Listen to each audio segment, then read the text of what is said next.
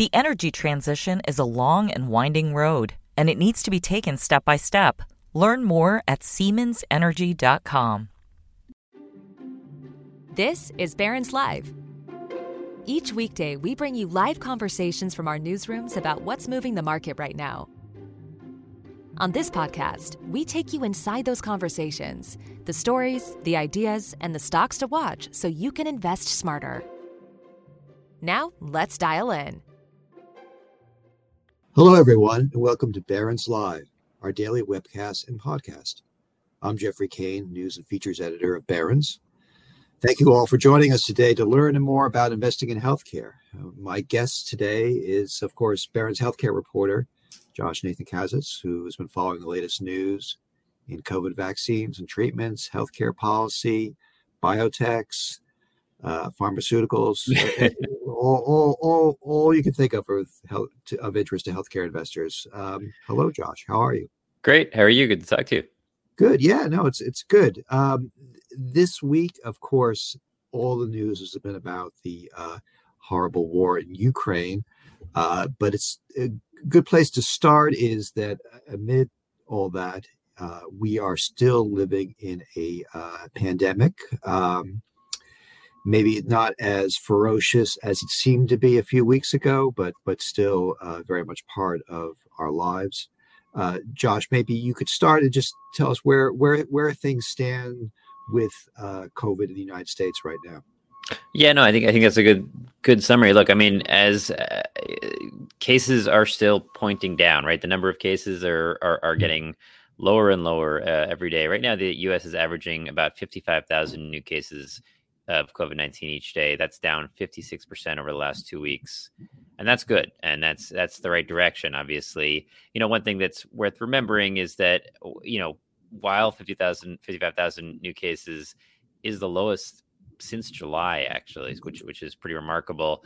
You know, we can still remember that, like for example, last June it was it was as low as eleven thousand new cases per day. So, you know, we are we are certainly in a much different place than we were two weeks ago.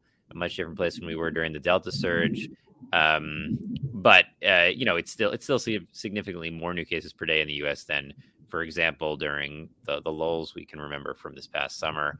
Um, you know, more importantly, the new cases, hospitalizations are down um, 43%. It's about uh, 46,000 hospitalizations, and deaths are down 21%, averaging around um, 1,800 hmm. per day. That's still one of the highest numbers of the entire pandemic, um, which is important to keep in mind as we are, you know, more and more talking about our uh, what uh, the sort of easing of the pandemic. Um, but of course, you know, deaths are, as we've said many times, a trailing indicator, and uh, you know, reflect what the new case count was like, you know, four or five weeks ago.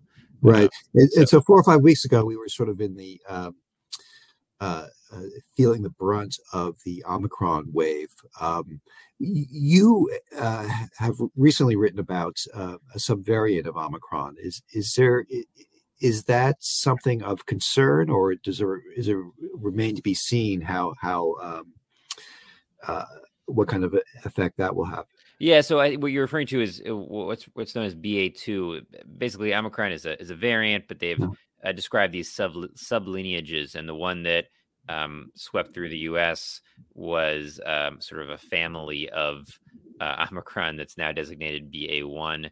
BA2 is dominant in certain other countries you know, my, my rule of thumb, as I said before, with with variants and subvariants and, and so on and so forth, is that you don't really worry until the WHO says to worry. And and this is something that actually the WHO has flagged um, a couple of weeks ago now, uh, talking about how it was rising quickly. It, they didn't really know what it would mean. Um, you know, in certain parts of the world, it's become more BA2 has become um, more dominant than BA1, potentially out, out competing it.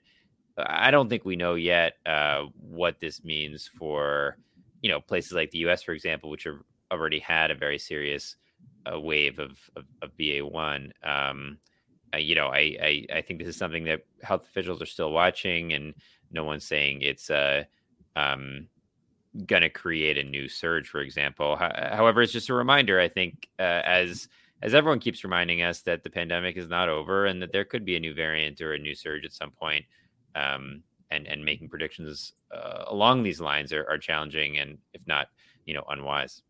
Right, right, and and it it doesn't seem to change the overall picture of um, slowing growth of new cases and uh, a decline in uh, both hospitalizations and deaths, as you previously mentioned. So yeah, yeah, right now, yeah, that's sort of like, in the U.S. right now, yeah. exactly. Yeah, so that that that um, uh, somewhat more upbeat uh, outlook on the course of the pandemic comes as a number of uh, states and municipalities have lifted their restrictions, and perhaps which what's most notable this week was uh, the President of the United States, Joe Biden, uh, as part of his State of the Union address on Tuesday evening, you know, talked about um, uh, at some length to talk about uh, the country uh, getting back to you know some version some version of normal. What what did what was your takeaway from his comments, and what does that mean as far as how the government and and governments will be dealing with the pandemic? Yeah, this is something that's been building and, and on its way for a couple of weeks. We wrote what must have been two or three weeks now ago at this point about um, how a number of sort of the most prominent uh, public health experts in the U.S. on um, on COVID had begun to push for a very rapid easing of restrictions hmm. as Omicron waned, and we're seeing that now. And you know, um, you know, before Biden's speech on Tuesday, on Friday, last Friday, the CDC made a pretty dramatic change in terms of its uh, masking guidelines. They had previously essentially said that indoor re- recommended indoor masking for basically the whole country. Um, they updated their guidelines based on a new way of thinking about high risk versus lowest risk areas that takes into account hospitalizations and not just case counts and um, sort of different set of metrics essentially. Uh, and now, you know, indoor masking is only recommended in about half of the U.S. Uh, and it's likely to um, be recommended in, in, less and less of the U.S. as Omicron continues to wane. And they've also changed their guidance on masking in schools, which has been a really controversial issue. So Biden's um, uh, comments on Tuesday, I think, you know, served as as an acknowledgement of what's been happening um, over the, the last two three weeks of state after state lifting uh, mask mandates. I believe right now the only state that has a indoor mask mandate and, and does not have any announced plans to lift it is Hawaii. Um, most, if not all, states that had uh, you know um, indoor, I'm sorry, school masking requirements have, have lifted lifted lifted them. That doesn't mean that every you know local school district is going to follow suit immediately. Um, but there's certainly been a sea change in how people are thinking about where we are and what what Biden was doing was you know continuing to push that he he specifically and explicitly made a call for people to return to their offices um, and announced some new programs to try to facilitate all this. The the most important, I think, potentially impactful one is something they, they've called Test to Treat, which is intended to ease access and distribution to the um, the antivirals that are that are now avail- available to treat people with COVID, particularly the Pfizer antiviral. This is a program where you'll be able to go to certain pharmacies, um, get tested, and if you're positive, get given your you know Pfizer prescription for free um, at, at that moment. You know, there's been a lot of anecdotal stories about how hard it is to actually get your hands on Pfizer's um, pill. You know, supplies initially were limited. Um, they seem to be ramping up now, and hopefully this will make it easier for people, um, you know, to get that treatment. Which, at least in you know the clinical trials, look quite effective in in certain populations. Um, they're they're also uh, Biden announced some at home tests, and I should say, you know, it wasn't just the State of the Union. The following day, uh, yesterday, um, that's Wednesday. Um, uh, the the White House um, uh, COVID advisors, as well as the, the, CDC head and, and the head of the uh, Secretary of the Health and Human Services, all got together and and, and laid out, uh, presented a new sort of uh, roadmap, essentially to deal with COVID at, at, this moment in the pandemic, and it it, it described in greater length a number of the things that the president discussed the previous night. But basically, it's it's you know it's a call to return to normal, um, with the caveat that you know there's plenty of you know um, uh, uh, cautions in place, and mm-hmm. you know they they were clear to say there could be a new variant at some point, um, but right now it's time to you know get back to work. yeah, and another big emphasis here uh, this past week, and um, previously was the uh, uh, devoting resources to get um, uh, to to allow Americans to to test themselves um, to get testing kits out there. What's what's uh, you know what's what is the status of that? That was announced. Uh, um, oh gee, well, like beginning of the year, and uh, yeah, I believe that was yeah. That, that, yeah. Well, so you know, uh, people have been able to order them these these at home rapid test kits mm-hmm. for a number of months now. The president said at the beginning, uh, in in a number of days, people can order additional kits. Um, you know, I think that the, I mean, t- to me that that program has, um, there there were sort of some odd things about that program from the start, right? The people who uh, ordered the kits were all getting the same number of kits, regardless of how many people were in their household, um, and could only get four for for a household, regardless of how many people lived and that, in the household. That's not so, changing, right?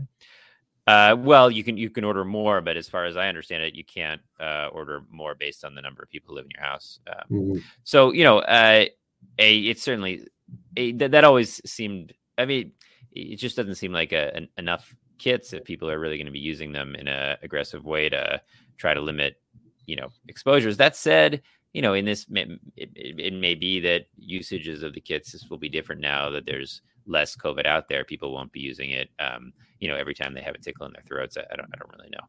Um, but th- anyway, but but that is another piece of the plan, and they've they've certainly talked about um, increasing uh, testing capacity. Right, and you know, this morning you we published an article by you that's uh, uh, focuses on one of the makers of these uh, test kits, and it's it's interesting.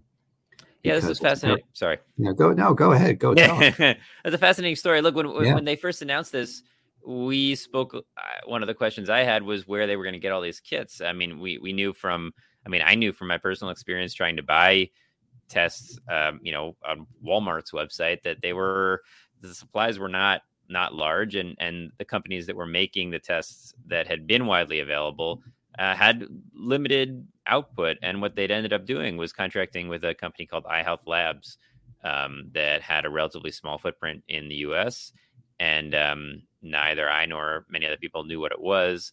And as we've written about, it's it's the U.S. subsidiary of a not particularly large Chinese manufacturing firm called Andon, um, and uh, and Andon is a company that specializes in sort of consumer electronic medical devices. They make blood pressure monitors, glucose monitors. They made a huge number of um, forehead tests. Uh, I'm sorry, um, forehead thermometers at the beginning mm-hmm. of the mm-hmm. pandemic.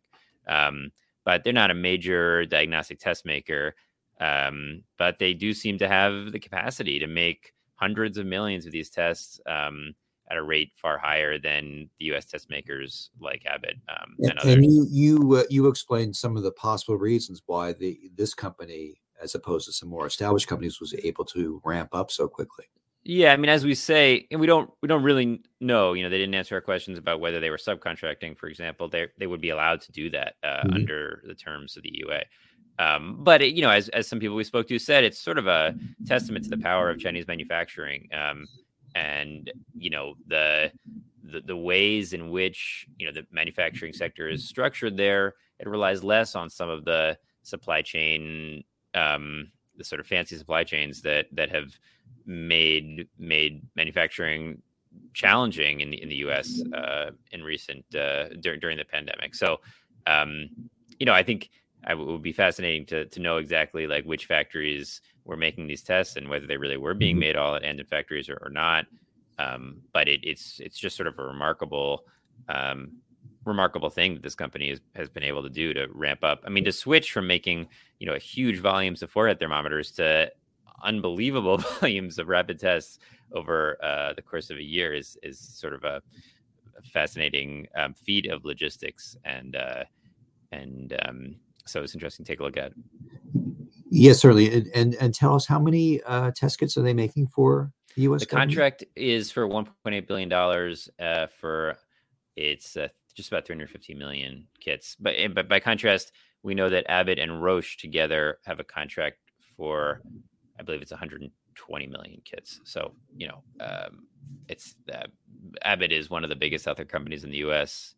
Um, Andon is a company whose you know 2020 revenues were something like some fraction of the value of of this contract. You know, and in a, in a uh, sort of fascinating irony that you mentioned in your in your article, um, China, of course, has a different take on how it tests its citizens. You, do you want to explain that? Uh, yeah, that actually I'm not sure that's in the the final, but but but yes, it, it so you know China, as you know, has had this um, sort of zero COVID policy that's that's distinguished it from much of the rest of the world, and it's meant a huge reliance on testing. But mm. interestingly, people we spoke with said that the testing they're doing in that country is the lab-based PCR tests. Um, they're they're not really relying on these at-home rapid tests, um, and that's because you know when you're testing a whole population, uh, you want the government wants the results of these tests. Uh, the at-home tests, you're relying on the the individual who takes the test to report the results. Um, so what we were told is that the you know the market for at-home rapid tests in China is not substantial. The, you know the huge you know volumes of testing entire cities multiple times when you just see you know just for a handful of cases that's all happening with um with the PCR tests in the labs. Um, so you know su- super interesting to, to to think about how they've developed these tests, but it's and and are producing them at a massive scale, but it's mostly for an export market. Yes, export. And and uh, I probably should just mention as an aside, the the Wall Street Journal reported earlier this week that China may be rethinking its uh, zero tolerance policy. Uh, perhaps a, a, subject for another uh, uh, episode of this podcast. Uh, so to segue to another dimension of the pandemic, one of the the big stars, of course, has been we mentioned Pfizer, but the other one, Moderna, and its COVID vaccine. Um, its stock rocketed uh, after uh, it got authorization for the vaccine. Uh, it's lately fallen back. Uh, recently, we've had some news. Last week, Moderna reported earnings that exceeded expectations and announced a buyback. Um, so, where where where is this company at? How should we be thinking about Moderna? So, look, I mean, as as you say, Moderna rocketed up, but it's down 43% this year. This is a company, and we, we had a big feature on this. It must have been a month ago now. Um, that uh, that's now in this interesting position where they're going to be, you know, transitioning transitioning with the rest of us to a post pandemic or at least post acute phase of the pandemic. Um, uh, uh, you know, market situation. Mm-hmm. You know, before the pandemic, as as we've said here before, uh, Moderna, you know, had no products, and there were three or four companies that dominated the vaccine market, at least from a revenue perspective, and that's you know Sanofi, Glaxo, and Merck and Pfizer. Although you know Merck in particular, that's really on the strength of a single or a smaller handful of, vaccines. Um, anyway, I you know, and these these these four giants are established vaccine makers uh, with you know huge um, uh, huge huge amount of experience, relationships, and also um, you know just people on the ground in countries all over the world. Um, and Sanofi in particular has made the argument this in a sort of more normalized non-pandemic environment is going to be an, an, advantage for the incumbent players mm-hmm. and a real challenge for Moderna. And Moderna has been pushing back at that, obviously. Um, and they say, you know, they have a lot of money to spend to do this, um, and they they proved that their technology works they have this vaccine. They have relationships now because they were delivering vaccine. Right. Um, right. So that, you know that, they, that, as you just mentioned, is our, our our our first question from from Mike asking if this very point is is where the the uh, the proof of comp- concept for mRNA as a as a platform, where that could be a springboard. Do you know is is the company are are there drugs in the works for um, that are not COVID related? Oh, for sure. Yeah, yeah. Uh, you know, Moderna has a, a big, big pipeline. You know, much of it is pretty early stage, um, but they've got vaccines for all sorts of things. You know, flu, um, RSV. Uh, they just announced new programs in in herpes and in shingles. Um, and that's aside from uh, the cancer stuff that uh, cancer stuff from various cancer therapeutics they're working on. You know, before COVID, they're still working on those. Um, you know, they're the case that the Moderna makes and that Moderna bulls make is that like, you know, once you you prove that the technology works, it means it will work in more things. You know, I think they've they've said like we always knew that we would either have zero drugs or like a hundred drugs. You know, once you've proven out the platform, Um, now, uh, we could all say, well, maybe, maybe not. You know, getting a approval or authorization during a pandemic is different than getting approval in normal times. You know, it's it's not a slam dunk, but that's certainly the case for the company. Now, in addition to what you mentioned uh, at their the they announced earnings last week, they also announced a three billion dollar buyback. Mm-hmm. Um, and I have, you know, we I spoke to the CEO, we, uh, Stéphane Bancel. We talked about why, and you know, basically they they have more money than they can spend, and the problem they have is that they that the early stage trials in which most of their drugs are in now don't cost that much when you have you know 17 billion dollars whatever the amount is. Uh, late stage trials are expensive but they don't have enough drugs in late stage in late stage development to to to have to spend a lot of money on those. You know they they they have increased their footprint. They've opened offices in a number of countries but that they say is not that expensive and they don't want to um, do it more quickly than is is prudent. Um, and obviously, as we've said, the stock is down, and, and you know, I'm sure they were and they were looking to to boost the stock and undilute the um, undilute the investors. Um, so, is, is, is messenger RNA um, technology does that make it? Uh, can that make it cheaper to develop drugs? Well, well, that's sort of the theory, right? That yeah. at least with the vaccines, what you're doing, well, with the with any of these drugs, you're sort of like you have the lipid nanoparticle, which is the the wrapper, and then you sort of drop in a new, you know, piece of mRNA, um, which will code for the particular antigen, you want. So you're just kind of like plugging these things in. Um, so yeah, I mean, obviously you still have to test them, um, but you know the stories about how quickly Moderna was able to get, um, you know, experimental vaccine ready, design the COVID nineteen vaccine. It was basically a number of hours, right? Because you're just getting you're, you're selecting the antigen and you're and you're plugging it into the mm-hmm. the LNP you've already designed. So theoretically, it can work very quickly. But obviously, you know, and when we talk about how Moderna could pretend, and Moderna and Pfizer have said they could potentially, you know, get a new vaccine um, designed and ready for uh, to to to protect against a new variant if, if that were needed in a you know number of months. That's um, assuming you, you, can really just plug into what you already have. So yeah, mm-hmm. that's kind of the promise of mRNA. So, so will the will the big test for Moderna be? And I know it's hard to speculate now because, as you say, the, the drugs are all in their early stages. But uh, will it be that second drug that does come to market, what, whatever it is?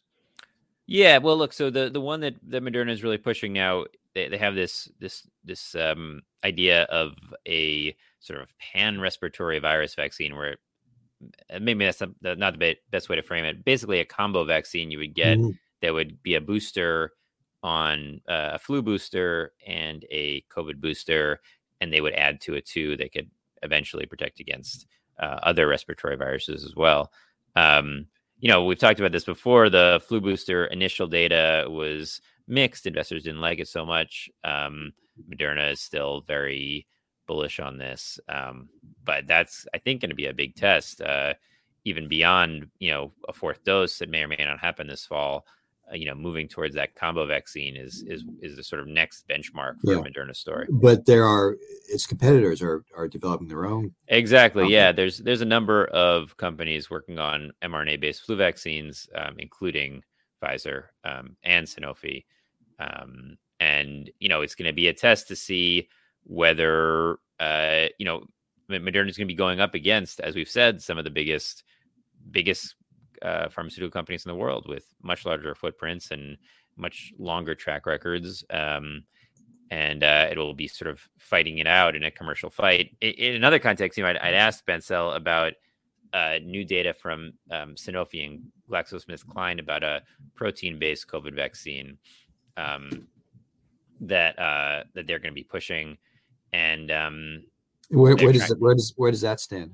Yeah, sorry. So uh, so th- this is this is this is an interesting story. You know, um, in the beginning of COVID, we did a big cover story about the COVID vaccine race, and we had argued that the Sanofi Glaxo vaccine was going to be the first one, um, or at least like the sort of the best, the, be- the best vaccine. Mm. It was the one that seemed to be the most promising because at that point, you know, Sanofi and Glaxo were developing a, a much more traditional vaccine um, that worked using the same platform as an approved flu vaccine. Um, and you know, AstraZeneca, Pfizer, Moderna, Johnson and Johnson were all pursuing these much more risky cutting edge technologies um, luckily they all worked one degree or another but there there was no guarantee and it seemed more likely that the sanofi glaxo one uh, would work in fact what happened was that everybody else's worked well enough and sanofi and glaxo's by the time they had data uh, initial data it, it really wasn't wasn't good enough. Um, they went back to the drawing board and they've now um, you know two years later do seem to have something that they are now taking to regulators. Um, and they're you know they, they, they have data on it as a primary boost um, but they're really going to be pushing it for that booster market it seems like. And it has some potential advantages. You know it's more traditional so people who are maybe concerned about messenger rna um, might be more comfortable also I, I, believe it doesn't have any of the storage issues um, that would be another benefit for it and it you know it um, it's just generally sort of a more established platform arguably, although of course, what like a billion people have gotten mRNA vaccines at this point, so maybe right. And I guess I guess we should. That's a that's a way to circle back to your your opening remarks in the sense that um, uh, COVID's going to be around for a while, and there will be a market for uh, vaccines or boosters uh, for some years to come. Yeah, and I think for investors, the question is whether you have confidence. You know, Moderna's performance so far mm-hmm. gives you confidence that they're going to be um, able to to to rise the commercial challenge um, of facing off in a non-pandemic environment against all these much more established players, uh, or if you think you know the sort of um, institutional power of Sanofi and Pfizer and then the others can um, gives them too much of an advantage for Moderna to overcome. Yeah, a very very good question. We'll have to watch that one. Uh, so we have a couple other things we want to cover with the time we have left. One is um, a story that has been uh, uh, going on for quite some time now, and and and uh, uh, is one of you know great uh, societal costs. But that is the opioid crisis. And this week, Johnson and Johnson, some other companies, um, finalized a uh, twenty six billion dollar settlement. Um, so, what's it? Does that is that sort of the end of the litigation, and what does it mean for for for Johnson and Johnson? Yeah, and this is a fascinating story that's been going on for years. Um, you know, the, this development comes at a time when the opioid crisis is at its worst point ever. I mean, um, the the number of opioid deaths during the pandemic were um, even worse than than than than previous years. What's happened here is that um, may, listeners may recall that in June, Johnson and Johnson and the three big drug distributors, um, that's McKesson, Cardinal, and, and uh, AmerisourceBergen, had announced this $26 billion settlement. And the idea of the settlement was that it was going to be a sort of so-called universal settlement where it would settle kind of substantially all of the claims against them. And that's claims both from states and from local governments, which had hired private attorneys um, to to sue these companies on their behalf. And there were thousands, literally thousands of lawsuits. Uh, it was we we talked about it in a cover story before the pandemic is potentially the most complicated um, set of litigation in American history. Um, so the, the, settlement was announced, but it wasn't final because not enough people or not enough um, plaintiffs had signed on to it. And uh, this or last week, I guess, uh, the companies said that they now believed that enough plaintiffs had signed up onto these settlements such that um, they could agree to them and be, you know, um, uh, and feel as though they were substantially settling all the claims against them. Um, so, you know, from an investor perspective for these companies, the it, it lifts you know an overhang, particularly against the mm-hmm. drug distributors, um, which which had been you know suppressing shares of those stocks for a number of years because it kind of caps the payout. I mean, the, the, the payout's huge, right? It's um, in the range of six billion dollars for each of the drug drug distributors uh, over 18 years. Um, but uh, it for, for investors, they now know how big the payout's going to be. The same thing for Johnson and Johnson. It um, it's they're paying five billion dollars, and, and again, it sort of caps their opioid liabilities at least to, to some degree. Right. And and you know the so the, the vast majority of that money, eighty five percent, is going to state and local governments, uh, and it's t- meant to be, I think, earmarked for opioid. Um, uh, you know, to, to, to, address the effects of the opioid um, epidemic, and the rest they, is going to attorneys' fees. And Johnson Johnson, of course, is an interesting stock story for for several reasons. New CEO, newish CEO. Um, you know, the split coming up. Uh, certainly one worth watching.